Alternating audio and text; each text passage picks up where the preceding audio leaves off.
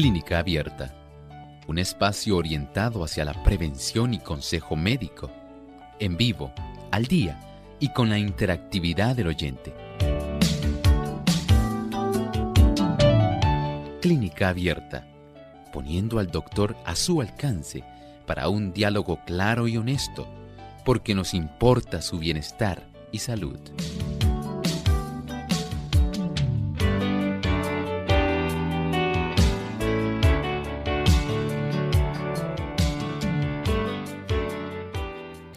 No se ha encontrado una causa para este síndrome, pero se considera una variante de la preeclampsia. Hoy en Clínica Abierta vamos a estar hablando acerca del síndrome de HELP.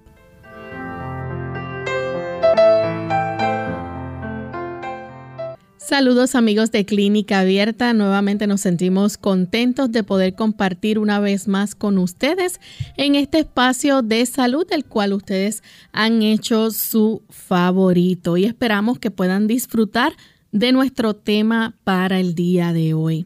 Queremos enviar saludos cordiales a todos aquellos amigos que nos escuchan en toda nuestra isla del encanto Puerto Rico. Allá en el oeste nos sintonizan a través de Radio Paraíso 92.9 FM. Acá en el este, donde se origina nuestro programa desde nuestros estudios en San Juan, Puerto Rico, a través del 98.3 FM y nuestra repetidora 93.3.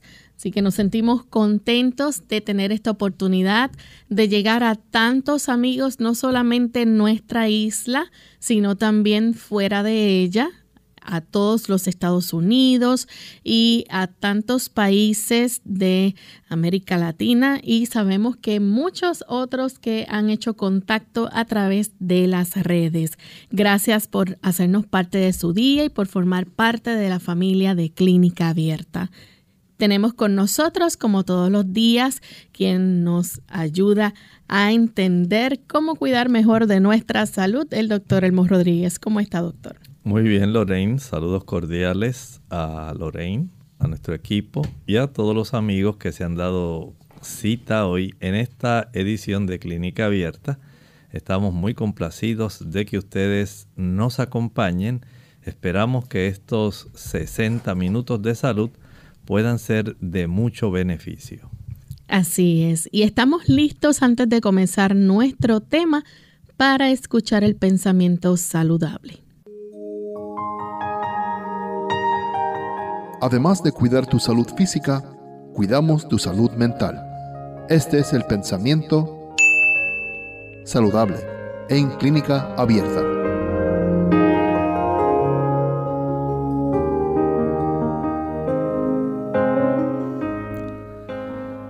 Dios nos ha dado de cierto caudal de fuerza vital. Nos ha formado también con órganos adecuados para el cumplimiento de las diferentes funciones de la vida y tiene dispuestos que estos órganos funcionen armónicamente. Si conservamos con cuidado nuestra fuerza vital y mantenemos en buen orden el delicado mecanismo del cuerpo, el resultado será la salud. Pero si la fuerza vital se agota demasiado pronto, el sistema nervioso extrae de sus reservas la fuerza que necesita y cuando un órgano sufre perjuicio, todos los demás quedan afectados. Nuestro cuerpo es muy noble. El Señor le ha dado tantas capacidades, pero también tiene sus límites. Si nosotros podemos aprender a vivir de tal manera que conservemos como si fuera una cuenta bancaria. Nuestra energía, especialmente esa energía vital, si nosotros podemos conservarla al máximo, no derrocharla, evitar trasnocharse, evitar utilizar productos que pudieran ser deteriorantes, que pudieran ser degenerativos, Evitar, por supuesto, el tener aquellas prácticas como el uso del alcohol, del tabaco, el café, la marihuana, la heroína, el crack, la cocaína, el fentanilo. tantas sustancias que deterioran realmente nuestra salud física. Pudiéramos nosotros tener una mayor energía y darnos mayor tiempo de vida. Sí, en muchas ocasiones nosotros somos los que acortamos nuestra vida. No es la intención de Dios que usted pueda acortar el tiempo que Él le ha concedido de vida. Pero muchas personas, lamentablemente, eso es lo que están haciendo. Y el Señor desea que podamos repensar qué estamos haciendo, cómo estamos viviendo, cómo estoy derrochando mi cuenta bancaria de energía vital. ¿Había usted pensado en esto? Bueno, hoy es un buen día para que usted pueda tener otra filosofía de la salud, donde usted pueda convertirse en un economista de esa energía vital que Dios le ha dado y que le debe acompañar hasta el fin de su existencia. Bien, y con este pensamiento saludable damos introducción a nuestro tema para el día de hoy. Hoy vamos a estar hablando acerca del síndrome de HELP y usted se estará preguntando de qué se trata esto. Pues está muy relacionado con las damas embarazadas y vamos a dejar entonces que el doctor nos explique, ¿verdad? Por qué se llama así el síndrome de HELP. ¿A qué debe su nombre, doctor? Básicamente es un acrónimo donde podemos utilizar la H. Se eh, escribe casi como si fuera ayuda. En inglés H-E-L-L-P. Help. La H corresponde a hemólisis. Hemólisis quiere decir que hay ruptura de células rojas. Estas células rojas se rompen de tal manera que la hemoglobina se va a verter, se va a salir fuera de esa frontera que es básicamente la membrana de las células rojas. Por otro lado, la primera E y la primera L tiene que ver con enzimas hepáticas elevadas, elevated liver enzymes. Y este tipo de situación nos está indicando que hay un proceso que por daño irritación puede facilitar que los hepatocitos del hígado faciliten y demuestren que hay un proceso donde se están elevando las enzimas hepáticas, demostrando generalmente procesos de índole inflamatoria. Por el otro lado, LP, low platelets, plaquetas bajas. Así que tenemos un síndrome donde tenemos ruptura de glóbulos rojos con hemólisis.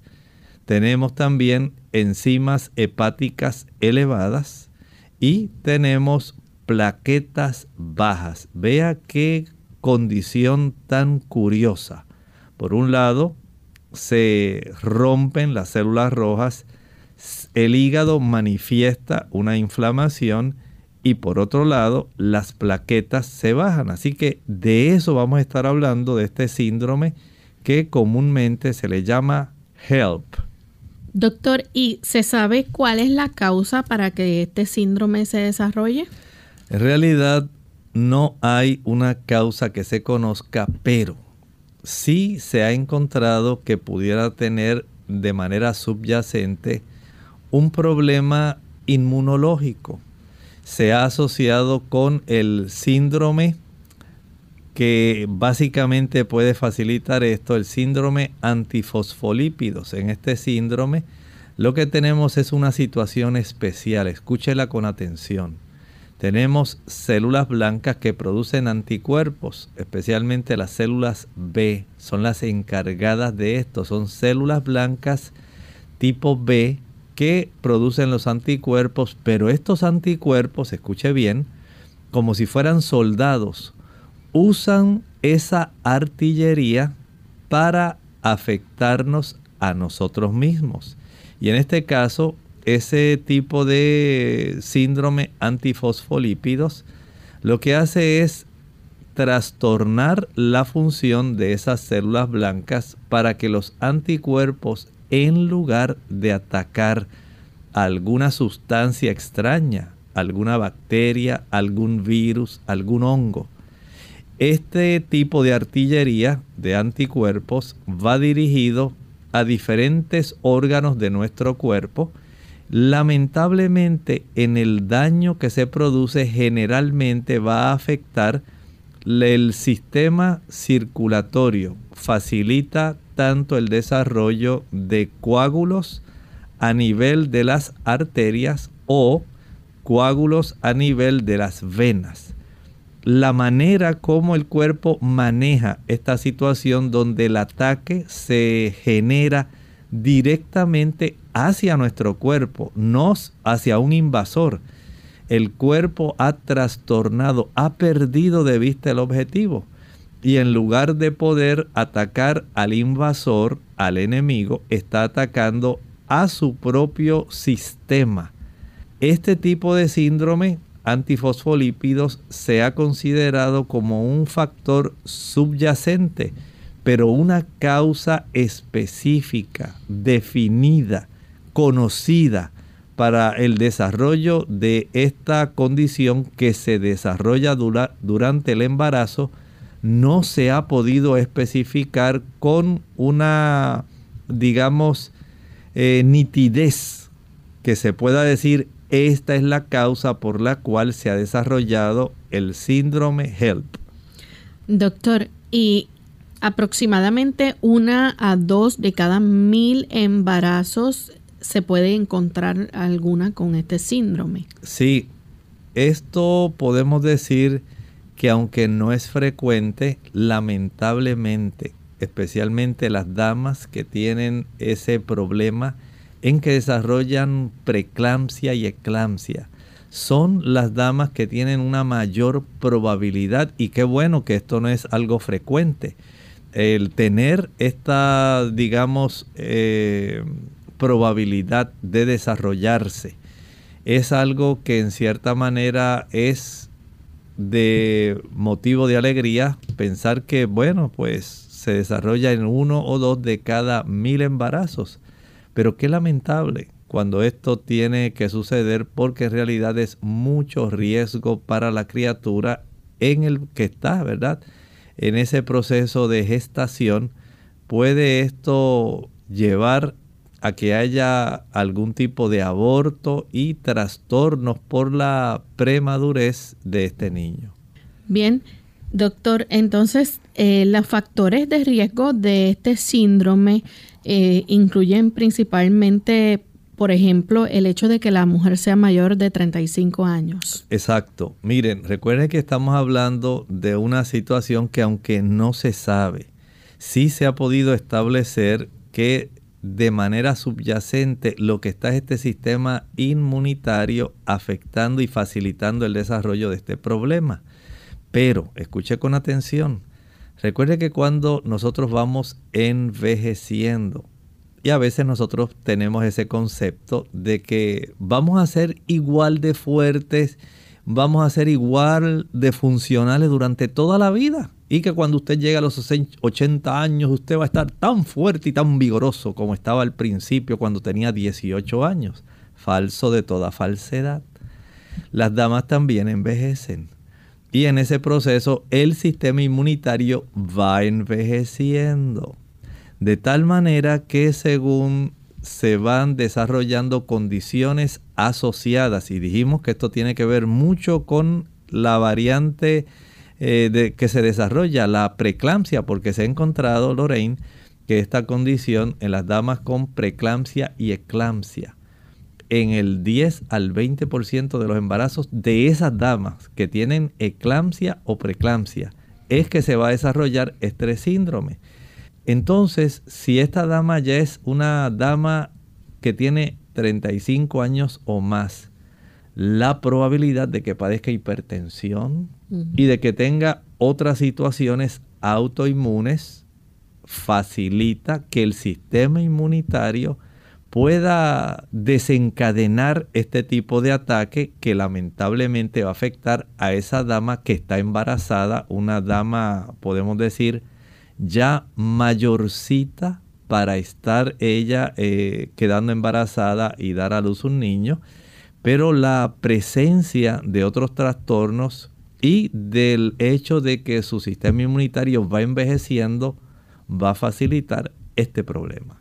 Y si a eso le añadimos otro factor como por ejemplo es que la dama pues padezca de obesidad, también puede complicarse. Sí, recuerden que en los procesos de obesidad tenemos un aumento, hay un predominio de eh, los estrógenos y estos estrógenos en una dama que está obesa puede facilitar una serie de trastornos que van a repercutir en todo el organismo. No piense que el asunto de la obesidad es solamente un asunto estético. Hay muchas formas de usted afectar su cuerpo de maneras diversas en todos los órganos. Lamentablemente, una de las causas más comunes es la obesidad. Vamos a hacer nuestra primera pausa y cuando regresemos continuaremos hablando más sobre el síndrome de HELP. Ya volvemos. ¿Embarazo después de los 50?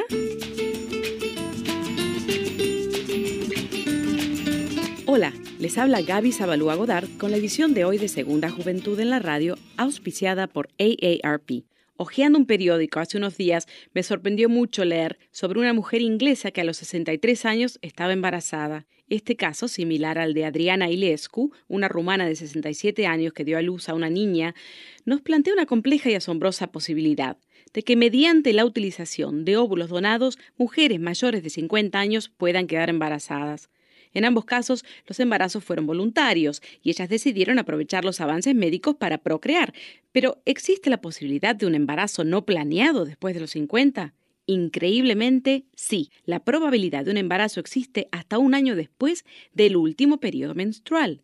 A pesar de la disminución de la fertilidad durante la perimenopausia, las mujeres no estamos protegidas totalmente en contra de un embarazo no planificado. Así que, al menos que desees intentar un embarazo, es aconsejable buscar un método alternativo para control de natalidad por algún tiempo más, preferentemente hasta 12 meses después de tu última menstruación espontánea. El patrocinio de AARP hace posible nuestro programa. Para más información, visite www.aarpsegundajuventud.org www.aarpsegundajuventud.org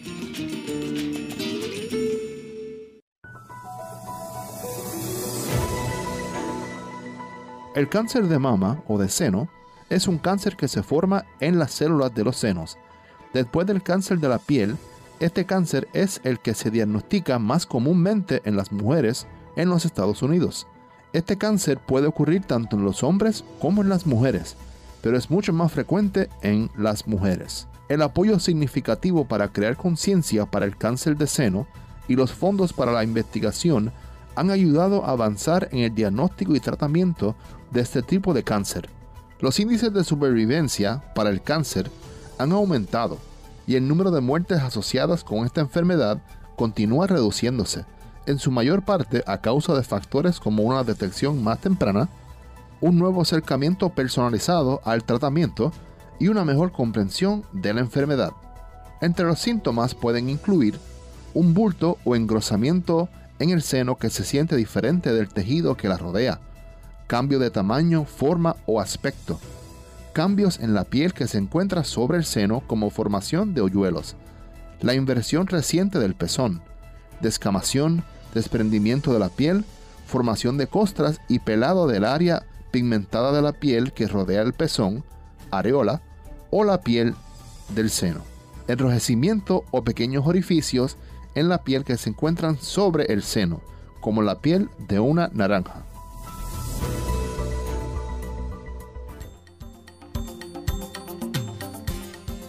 El calcio es uno de los minerales más importantes que nuestro cuerpo necesita para mantener una salud óptima, ya que es el responsable de infinidad de procesos indispensables para su buen estado.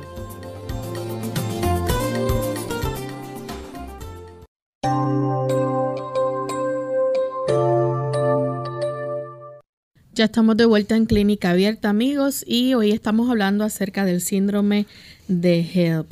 Y en, en, la pausa o antes de la pausa, debo decir, estábamos hablando acerca de los factores de riesgo de este síndrome y uno de esas cosas que mencionamos fue el que la dama sea mayor de 35 años o otro factor también que puede tener influencia es la obesidad. El hecho también, doctor, de que anteriormente haya habido antecedentes de preeclampsia. Bueno, ya sabemos que las damas que han tenido este antecedente tienen una probabilidad mayor de ellas volver a tener en otro embarazo este problema. Y el hecho de que ya usted haya sufrido de preeclampsia en un embarazo anterior ya la pone a usted en una mayor probabilidad. Recuerde, por cada mil embarazos una o dos damas van a ser afectadas, pero de esas dos damas afectadas, si ya usted tenía el historial de haber sufrido eclampsia o preeclampsia en su embarazo previo, su probabilidad es de un 10 a un 20%. O sea que estamos hablando de una probabilidad que se va elevando en el transcurso del tiempo y el historial de haber padecido de esta situación la pone a usted más en más riesgo de desarrollar este síndrome donde usted se le rompen los glóbulos rojos, la hemólisis, se elevan las enzimas hepáticas y también se reducen las plaquetas. Todo esto bien sospechosamente debido a algún desarrollo de ataque por parte del propio sistema inmunitario de la dama. Esto es la mayor sospecha que se tiene. También, doctor, ¿puede haber antecedentes de diabetes o algún tipo de enfermedad renal? Exactamente. Recuerden que con la diabetes la capacidad de defensa del cuerpo se reduce. Con la enfermedad renal también tenemos una gran probabilidad de afectar nuestra médula ósea. Y la diabetes, al igual que las enfermedades renales, pueden afectar la médula ósea eh, en el aspecto de reducir la probabilidad de formar adecuada cantidad de plaquetas. Ah, puede afectar también la cantidad adecuada de glóbulos rojos eritrocitos. Y de esta manera, estas dos condiciones pueden considerarse como factores de riesgo o factores predisponentes para el síndrome HELP. Así que el hecho de que haya habido también antecedentes de embarazos múltiples, ¿esto pudiera tener algo que ver? Pudiera tener que ver, son, digamos, estadísticas que se han ido haciendo en el transcurso del tiempo y al analizar los factores que han incidido previamente o se han asociado al desarrollo de este síndrome en las damas que lo han padecido, se ha ido recopilando esta información. Además de eso, escuchen esto porque es importante, si la dama tiene antecedentes de presión arterial alta, elevada, usted tiene una mayor probabilidad de padecer eclampsia, preeclampsia y desarrollar el síndrome GEL. Por eso, si usted como dama se cuida desde su juventud y tiene la bendición de mantener un peso bajo, tener una buena condición cardiovascular, evitar el consumo excesivo de sal, evitar las tensiones, ejercitarse cada día, dormir bien, la probabilidad que usted vaya a desarrollar algún problema como la hipertensión arterial es mínima. Y mucho mejor si usted puede entrar en un embarazo sin tener este problema de hipertensión arterial. No quiere decir que todas las damas que son hipertensas van a desarrollar este síndrome HELP. Pero si usted es hipertensa y desarrolla durante su etapa gestacional, desarrolla preeclampsia o eclampsia, entonces la probabilidad de que usted desarrolle el síndrome HELP es muy, muy alta. Doctor, casi siempre este síndrome se presenta durante el tercer trimestre de embarazo. Sí, eh, podemos decir entre la semana 26 y la 40. Ahí es cuando más tiende esto a manifestarse, aunque también a veces eh, se puede manifestar en la dama aún después de haber dado a luz, hasta una semana después, posterior al nacimiento del niño. Así que hay que vigilar esa ventana de tiempo, el último trimestre y la semana posterior al alumbramiento. Así que vemos entonces que eh, hay que estar pendiente a estos factores de riesgo. Muchas mujeres eh, solamente presentan la presión arterial alta y se les diagnostica la preeclampsia. Sí, eh, y este síndrome de HELP puede ser posterior a ese episodio de preeclampsia o eclampsia, pero no todo es a veces como se ve en los libros. Se han encontrado casos donde primero se desarrolla el síndrome de HELP y después se desarrolla la preeclampsia y la eclampsia. Así que no podemos decir que es a consecuencia exclusivamente de haber padecido preeclampsia y eclampsia. La dama lo puede estar padeciendo previo a el desarrollo de preeclampsia y eclampsia y se desarrolla también en ese momento. Otra afección o la afección a veces se, se puede diagnosticar erróneamente, como por ejemplo algún tipo de gripe o enfermedad viral. Sí, a veces se puede pensar que es porque ah, es que estás desarrollando una gripe, a veces es algún problema de la vesícula, en otros casos se piensa que es una hepatitis, otros pueden decir, oh no, Lorraine, esta dama lo que ha desarrollado es un caso de púrpura trombocitopénica idiopática otros pueden decir, no, lo que está pasando es que se ha empeorado el lupus que padece. Otros pueden decir, no, ella lo que tiene es una púrpura trombótica, cuando en realidad son tan solo algunos tipos de diagnósticos que erróneamente se le adjudican cuando en realidad esta dama lo que ha desarrollado es HELP. Así que no podemos eh, equivocarnos como médicos en este aspecto, especialmente el ginecobstetra, debe estar consciente de que tanto la gripe, la colecistopatía, la hepatitis, la púrpura trombocitopénica, todo eso pudiera semejar este cuadro, pero en realidad no es este cuadro.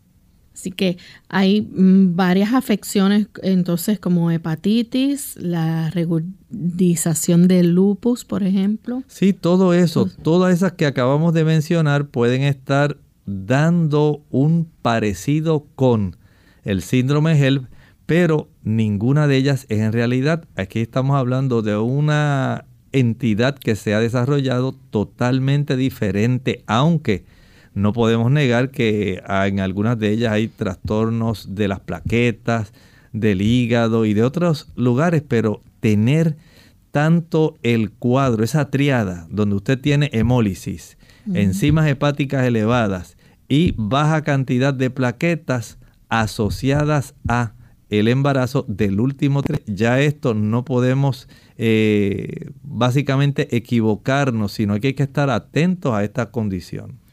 ¿Cuáles son los síntomas entonces que vamos a ver dentro del síndrome de HELP? Bueno, si nuestros glóbulos rojos se rompen y esa hemoglobina ya no puede transportar adecuadamente la cantidad de oxígeno, ¿cómo se sentirá una dama, Lorraine, que está embarazada y tiene una hemoglobina baja? Cansada, fatigada. Muy cansada camina de aquí a allí a la esquina y ella se va a sentir sumamente agotada, se siente sin fuerzas. En realidad no tiene ánimo. Sencillamente aquí usted tiene uno de los síntomas característicos de este síndrome.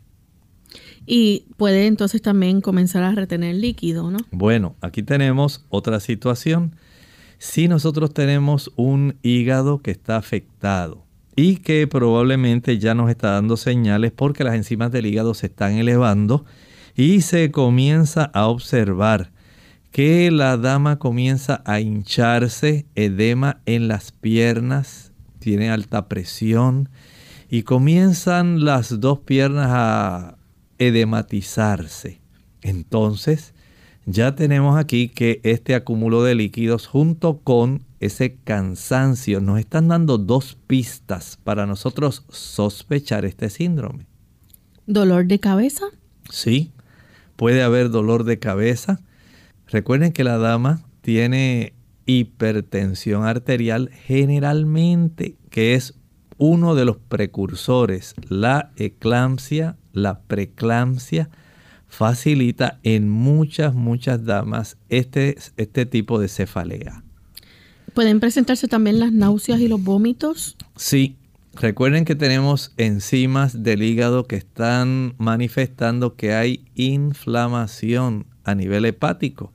Y cuando el hígado no está funcionando bien, entonces puede decirnos mediante las náuseas y los vómitos, por favor, por favor, no permitas que se introduzcan en el cuerpo una buena cantidad de alimentos eh, para procesar carbohidratos, procesar ácidos grasos, procesar eh, diferentes tipos de sustancias proteicas y que aunque son necesarias, en este momento estoy tan inflamado que no me es posible procesar ni los carbohidratos, ni las proteínas, ni los lípidos. En este momento, por favor, no. Entonces el cuerpo recurre a protegerse el mismo, dándonos esta sintomatología de náuseas y vómitos para que a usted no se le vaya a ocurrir ingresar alimento por la incapacidad del hígado en ese momento de poder procesarlo. Vamos a nuestra segunda y última pausa. Cuando regresemos seguiremos hablando de otros síntomas, también las pruebas y el tratamiento.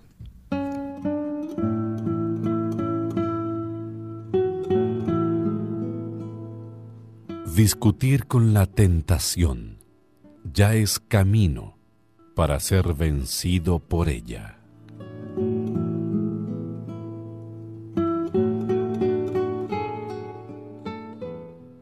Dolor de rodillas. Hola, les habla Gaby Zabalúa Godard en la edición de hoy de Segunda Juventud en la Radio, auspiciada por AARP. Subir y bajar escaleras es uno de los ejercicios aeróbicos más completos que existen. Es tan eficaz que incluso en diversos gimnasios encontramos aparatos que imitan su movimiento. Hacer este tipo de deporte es ideal para mantener la forma. El inconveniente surge cuando las rodillas sufren de alguna lesión, que se agrava con los movimientos. En estos casos el dolor de las rodillas pueden tener varios orígenes, por lo que un rápido diagnóstico permitirá establecer el tratamiento más adecuado. Sin embargo, aunque no es aconsejable tratar las afecciones de esta articulación de forma general, hay algunas medidas que pueden ser beneficiosas. Antes de empezar a ejercitarte, conviene calentar bien los músculos y las articulaciones. Si ya sufriste una lesión, debes olvidar hacer deporte hasta que te encuentres totalmente recuperado. Cualquier paso en falso podría favorecer una recaída. Asimismo, las terapias alternativas de calor y frío ayudan a desinflamar y bajar el dolor, aunque deban ser acompañadas por otros tratamientos. Cuando existe extremo dolor o inflamación, los analgésicos y antiinflamatorios pueden ser una opción, siempre y cuando sean recetados por tu médico. El patrocinio de AARP hace posible nuestro programa. Para más información, visite www.aarpsegundajuventud.org. Pensé que no era nada. Tenía un dolor en el abdomen que no se me quitaba. Y yo sangraba un poco, a pesar de que ya había pasado la menopausia. Estos síntomas podrían ser señales de alerta de un cáncer ginecológico. Los síntomas no son iguales para todas las mujeres. Sepa lo que es normal para usted y visita a su médico si algo no está bien. Para más información llame al 1-800-232-4636. Mensaje del Departamento de Salud y Servicios Humanos y conozca su cuerpo. Clínica Abierta. Ya estamos de regreso en Clínica Abierta, amigos, y hoy estamos hablando acerca del síndrome de HELP. Antes de la pausa comentábamos sobre los síntomas que puede experimentar la dama que está padeciendo este síndrome. Por ejemplo, puede padecer de fatiga o no sentirse bien, eh, cansancio, dolor de cabeza, retención de líquidos, náuseas y vómitos que pueden seguir empeorando. Adicional a eso, también puede tener visión borrosa o dolor en el cuadrante superior derecho o en la parte media del abdomen. Así es, este dolor es una indicación de que el hígado está afectado, o sea que no solamente las náuseas y los vómitos, sino también esa molestia cuando usted se palpa justamente por debajo del borde de las costillas del lado derecho. En esa región tenemos nuestro hígado, el lóbulo derecho, el lóbulo izquierdo, y en esa, en esa área, cuando usted tiene problemas de inflamación hepática, eh, va a tener una hipersensibilidad. Por lo tanto, si además de las náuseas, esta persona está refiriendo este tipo de dolor y molestia en ese cuadrante superior derecho, es un indicativo de que su hígado se encuentra agrandado y se encuentra inflamado. Tiene hepatalgia y muy probablemente hepatomegalia. Doctor, ¿y también pudiera presentar sangrado nasal? Pudiera ocurrir esto. Recuerde que tenemos aquí, por un lado, la hemólisis, pero por el otro lado tenemos poca cantidad de plaquetas. Y si las arterias del plexo superior que tenemos en la zona nasal, a consecuencia de la elevada alta presión, se rompen, es muy frecuente que pueda haber un sangrado nasal u otro tipo de sangrado, no tiene que ser necesariamente nasal. Y esto sencillamente eh, va a desarrollarse y a veces no se detiene fácilmente. Aunque esto no son cosas frecuentes, pero son, digamos, algunos de la sintomatología y los signos que se desarrollan en este síndrome. ¿Convulsiones? son poco frecuentes, pero sí pueden ocurrir.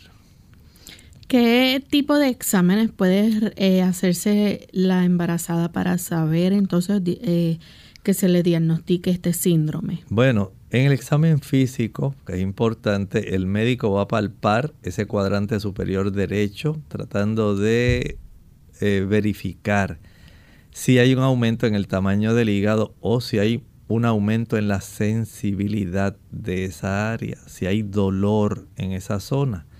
Esto es parte de lo que se puede encontrar, son hallazgos de este síndrome.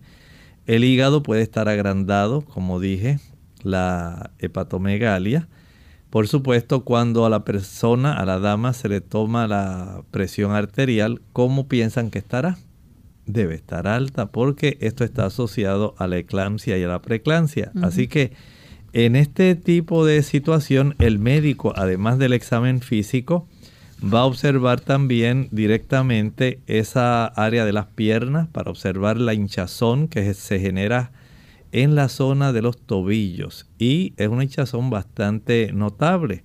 Por un lado, pues hemos tenido hemólisis, pero por otro lado tenemos hipertensión arterial y tenemos un hígado que está muy congestionado, que no está facilitando el desviar una buena cantidad de sangre hacia la zona del hígado. Y esto normalmente ocurre. El hígado es una de las áreas junto con los pulmones donde una buena cantidad de sangre se desvía para procesos que son necesarios. Pero cuando un hígado está inflamado, cuando un hígado está agrandado y no puede procesar, hacer sus funciones, especialmente en el procesamiento y metabolismo de los alimentos, él mismo no facilita que haya una buena desviación de sangre de la circulación general hacia el hígado.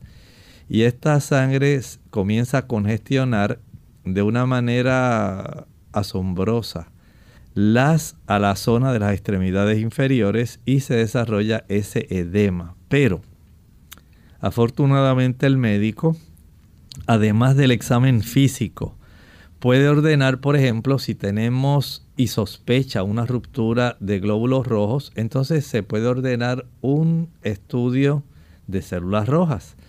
Y lo más sencillo que podemos tener es una, un contaje sanguíneo de células de, nuestra, de nuestro sistema ¿verdad? sanguíneo. Ahí se va a evidenciar esto y se van a evidenciar la cantidad de plaquetas. Note que en este solo, en este estudio, él puede arrojarnos luz, lo que sería aquí en Puerto Rico un CBC, un contaje de células sanguíneas, una biometría hemática, una hematometría, ahí podemos saber qué cantidad de células rojas hay, porque si hay hemólisis sabemos que van a estar bajas. ¿Qué cantidad de plaquetas hay? Si hay trastornos donde no se producen suficientes. Ahí también en ese estudio el contaje de células sanguíneas se va a evidenciar. Por otro lado, se pueden hacer también pruebas de función hepática. Las transaminasas, la deshidrogenasa láctica, la gamma glutamil transferasa son algunas de las enzimas que pudieran estar evidenciando daño a nivel hepático. Casi siempre las dos transaminasas son las que más elevadas van a estar. Y desde este ángulo podemos decir que en dos estudios que son muy comunes se puede ya facilitar el obtener una información muy valiosa para que el ginecobstetra pueda entonces tener esa perspicacia de ir afinando su diagnóstico clínico y poder eh, asociar los hallazgos físicos con los hallazgos de laboratorio para poder eh, corroborar su sospecha de que esta dama ha desarrollado el síndrome de HELLP, HELP. Doctor, ¿y se le puede hacer también examen de orina?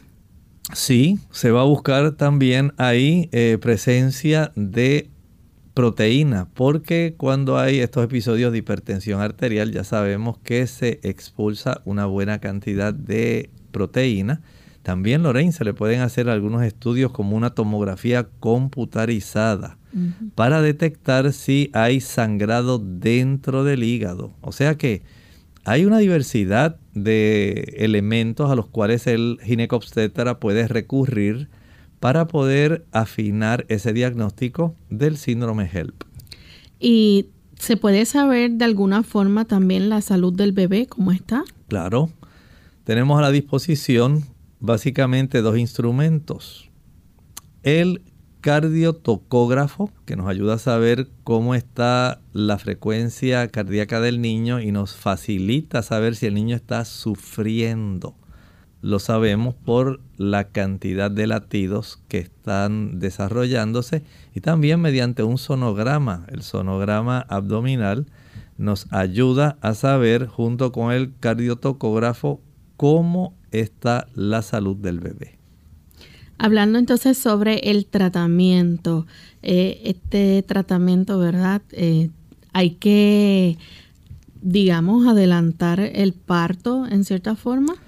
Sí, sabemos que si esto se desarrolla especialmente en el último trimestre del embarazo, entre la semana 26 y la 40, la dama tiene alta presión, hay hemólisis, quiere decir que el niño no va a estar recibiendo una buena cantidad de sangre. Hace algunos programas atrás estábamos hablando sobre la placenta abrupta. Mm. Y saben que esto puede facilitar en cierta forma el desarrollo de ese problema. Se puede desarrollar un coágulo que funcione como una cuña o una palanca entre el endometrio y el área de las vellosidades de la placenta y la puede ir arrancando. Y esto pone en riesgo la salud del bebé. Pero también al sufrir hemólisis ya el niño no va a estar recibiendo una buena cantidad de oxígeno y esto es algo que facilita el sufrimiento fetal. Eh, ya a estas alturas tenemos un niño bastante grandecito, pero no tiene, lamentablemente, la madurez suficiente en todos los órganos, por supuesto. Esto depende de en qué semana se desarrolló.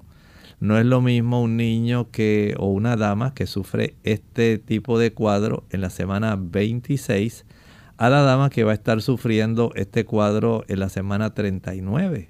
Esto es muy diferente. Pero todos estos elementos se deben tomar en cuenta porque el tratamiento principal es dar a luz al bebé lo más pronto posible, aun cuando este niño pueda nacer prematuro. Recuerden que esto puede traer muchos problemas, ¿verdad? Con el hígado, de la madre y del bebé puede traer mucho daño a la madre y al bebé. O sea que estamos aquí tratando de salvar dos vidas al mismo tiempo. Y aunque sabemos que el niño no tiene la madurez de los órganos, la madurez suficiente como para, para poder funcionar como cuando llega a su término, a las 40 semanas, si comprendemos que el riesgo tanto para la madre como para el niño es muy alto y por eso se trata de acelerar el poder facilitar que el niño sea ya expulsado, que el niño pueda nacer de tal manera que se le pueda tratar al niño, aunque sea prematuro, de una manera suficientemente adecuada, aunque esté algún tiempo en el hospital, pero no se quiere poner en riesgo la salud del niño ni de la madre. ¿Es posible entonces que el médico quiera entonces realizar alguna cesárea? Puede ser eso, pero se puede también inducir el parto porque el tamaño del niño en ese periodo, claro, mientras más se acerca la semana número 40, pues mayor es su tamaño. Pero generalmente se induce el parto para iniciar ese trabajo de parto o se puede llevar a cabo una cesárea, ambos. Eh, sí, ya especialmente el tamaño del niño es bastante grande y el asunto se ve que requiere una urgencia rápida, una urgencia, perdón, eh, a consecuencia de que hay un sufrimiento, se ha podido detectar que la salud del niño se deteriora rápidamente pues se puede recurrir a una sección cesárea, una cesárea para poder eh, facilitar el que este niño cuanto antes pueda ser atendido. ¿Y puede darse el caso, doctor, que mm, sea necesario algún tipo de transfusión de sangre? Sí, pudiera darse, especialmente si se considera que pudieran desarrollarse problemas de sangrado o que éste se pudiera tornar sumamente grave entonces hay que recurrir al proceso de la transfusión. ¿Corticosteroides? Se puede requerir, sabemos que en los niños que nacen prematuramente, el uso de corticosteroides ayuda para que haya un desarrollo adicional de los pulmones y se puedan desarrollar más rápidamente. No es lo mismo el niño a término que un niño que no ha alcanzado a tener toda la madurez eh, posible de sus órganos. Y desde ese ángulo, el uso de los corticosteroides para ayudar a que los pulmones puedan desarrollarse mejor, eh, digamos que resulte de una manera funcional, sería mucho más adecuado. Medicamentos entonces para tratar esa presión arterial alta. Hay que hacerlo. Recuerde que estamos tratando de salvaguardar la vida, la integridad, la salud de la madre y el niño y el tener un buen control de la presión arterial eh, de la madre, especialmente en este proceso del último trimestre, es esencial. Queremos ayudar a la madre, es necesario también tomar esto en cuenta. ¿Y eh, el magnesio qué papel juega en esto? Bueno, en ocasiones si se desarrollaran convulsiones que pudieran ocurrir en estos procesos de eclampsia, el uso del sulfato de magnesio puede ser de ayuda para facilitar que se detengan y aminoren bastante esas convulsiones. ¿Qué expectativas se espera con, eh, en, este, en esta condición del síndrome de HELP? Bueno, como ocurre con la mayor parte de las enfermedades, mientras más temprano usted pueda diagnosticarlo, si usted puede hacer estas cosas a tiempo, a tiempo se trata la hipertensión arterial de la dama, a tiempo se detectan los diferentes problemas eh, que facilitan el poder diagnosticar, saber cómo están en, esos, en ese seguimiento que se le hace a la dama previo al alumbramiento, esas citas que se hacen especialmente durante ese último trimestre, saber que sus glóbulos rojos están bien, que sus plaquetas están bien, que las enzimas del hígado están bien, que el peso está bien, que la presión está bien, que no tiene náuseas, que no tiene vómitos, que no está edematosa, que no se está cansando. Todo eso hay que tomarlo en cuenta, en cuenta porque se precisa que en estas revisiones prenatales, que son regulares, por eso las damas no deben faltar a sus eh, citas de estas citas prenatales porque si todo esto se detecta a tiempo, la probabilidad de que pueda haber complicaciones que pongan en riesgo la salud de la madre y la del niño se pueden evitar. Doctor, y estamos hablando entonces de que pueden ocurrir complicaciones serias al grado de que puede haber muerte ya sea de, de, la mamá o del pequeño. Eso es así. Podemos especificar que una de cada cuatro mujeres afectadas presentará serias complicaciones y sin tratamiento, algunas de ellas lamentablemente van a morir. El síndrome de HELP, la tasa de mortalidad entre bebés nacidos de, de madres con este síndrome, depende entonces del peso al nacer. Depende del peso, pero también del desarrollo de los órganos en ese momento. Mientras el niño se acerque más a las 40 semanas, más probabilidad tiene el niño de nacer y de que se le pueda ayudar, especialmente en lo que atañe a los pulmones. Muchos bebés nacen de manera prematura antes de las 37 semanas de embarazo. Y esto pues hay que ser muy cuidadosos, la atención, hay unos eh, especialistas para ayudar al niño eh, en este proceso, ¿verdad? Que resulta tan delicado porque hay que estar consciente de cómo los órganos de este niño no están adecuados. Mientras más temprana la edad gestacional, más problemas va a tener el niño.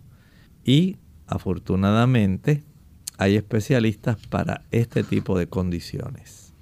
Sí que pueden haber entonces complicaciones antes y después de dar a luz al bebé. Exactamente, pueden haber complicaciones como por ejemplo la coagulación intravascular diseminada. Esto es un trastorno de la coagulación que lleva al desarrollo de un sangrado excesivo, o sea que produce bastante hemorragia. Y si la dama eh, vamos a decir, se atiende a tiempo. Tanto antes como después de dar a luz, hay que estar vigilando todo esto. Tal como dijimos, todavía aún una semana después de que la dama haya dado a luz, puede todavía desarrollarse este síndrome. Y el médico entonces no es solamente de que, ah, por fin, ya diste a luz tu niño, pudimos atenderlo, ya se encuentra en eh, observación tu niño, probablemente está en una unidad de cuidado intensivo neonatal, hay un neonatólogo atendiéndolo y todo esto se está haciendo de la mejor forma posible, pero no se pueden desentender de la madre, hay que darle seguimiento para saber si esa semana posterior a al alumbramiento o a la inducción de este parto, ya sea por cesárea o sencillamente porque se indujo, se conserva esa salud y no se complica, porque esta coagulación intravascular diseminada es un trastorno que se puede desarrollar.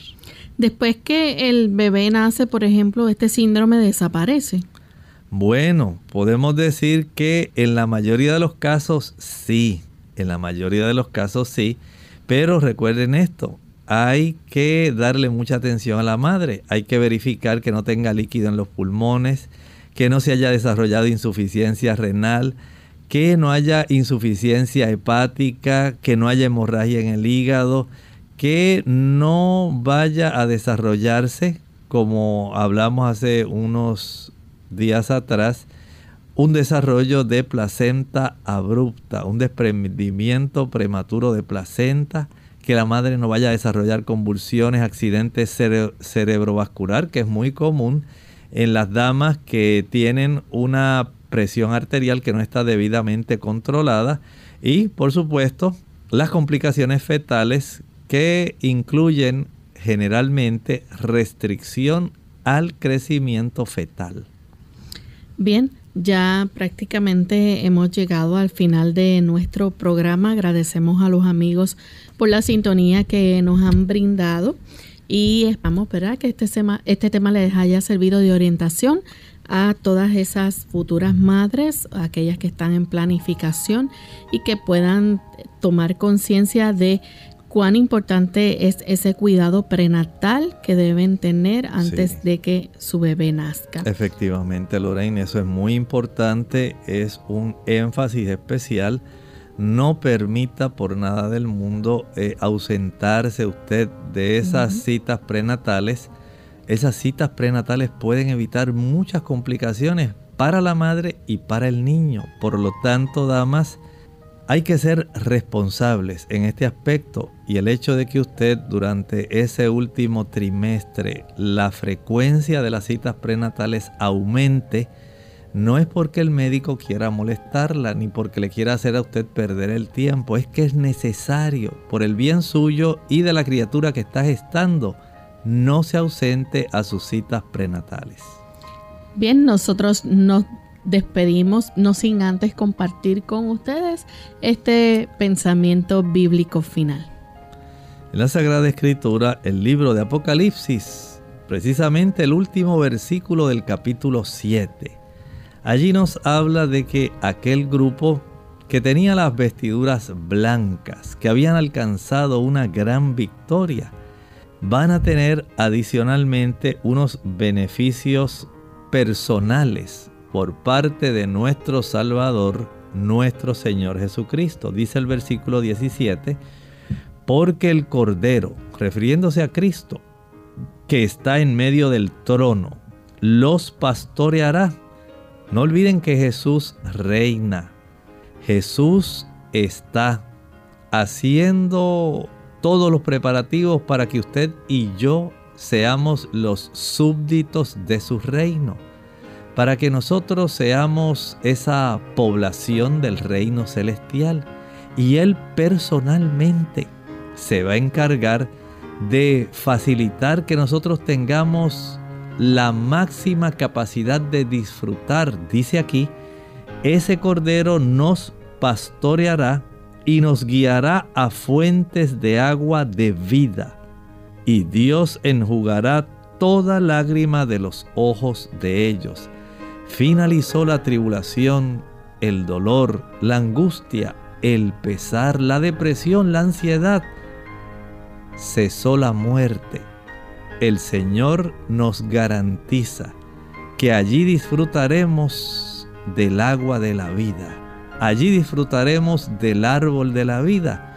Y no habrá nada que pueda perturbar una existencia tan dichosa Sencillamente porque por la gracia de Dios, por la justicia, por la fe, Dios nos dará la bendición de capacitarnos para que nosotros nos convirtamos en los súbditos del reino de los cielos. Y usted y yo podemos estar componiendo parte de esa multitud que vestirá ropas blancas y que seremos atendidos personalmente por el Rey del universo.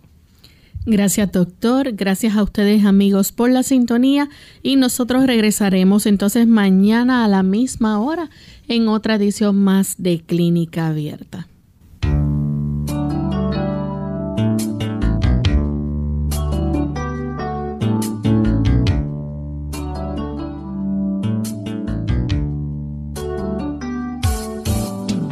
Clínica Abierta. No es nuestra intención sustituir el diagnóstico médico. Antes de poner en práctica cualquier consejo brindado en este programa, usted debe consultar con su médico.